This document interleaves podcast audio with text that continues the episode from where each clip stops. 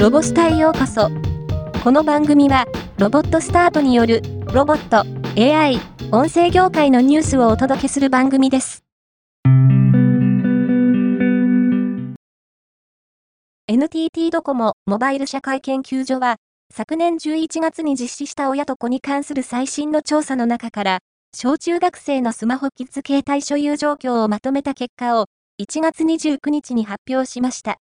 それによると、小中学生が自分専用のスマホキッズ携帯の所有状況について、スマホの所有率は全学年で上昇しており、特に小学生高学年では初めて4割を超えています。また、小学6年生でのスマホ所有率も半数を超えましたが、キッズ携帯の所有率は前年とあまり変わりはないとの結果が出ました。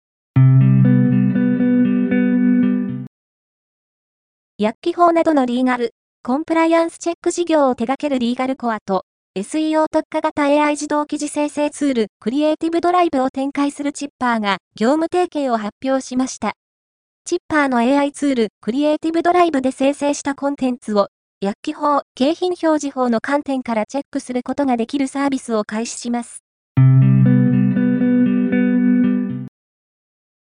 ユニバーサル・スタジオ・ジャパンのオフィシャルホテル、ホテル、ユニバーサル・ポートは、2月22日より、パークとのコラボレーションルーム、ミニオンルーム3、思い出の遊園地、スーパーシリーファンランドにおいて、イルミネーションのミニオンが現れる3種のインスタグラム AR フィルターによる新たな滞在体験の提供を開始します。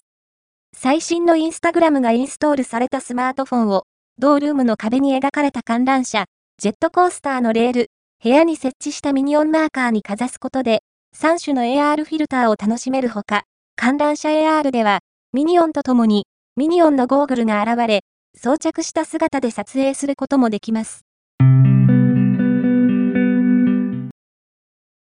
キントは、運転免許を保有する20から30代男女221名、40から60代の男女221名、70代以上の男女221名、合計663名を対象に、完全自動運転に関する世代別比較調査を実施しました。完全自動運転の実現への期待については、世代間のギャップは少なく、各世代で約5割の人が期待を示し、自身の移動が楽、便利になるや、高齢社会の移動支援が上位理由として挙がりました。今回のニュースは以上です。もっと詳しい情報を知りたい場合、ロボスタで検索してみてください。ではまたお会いしましょう。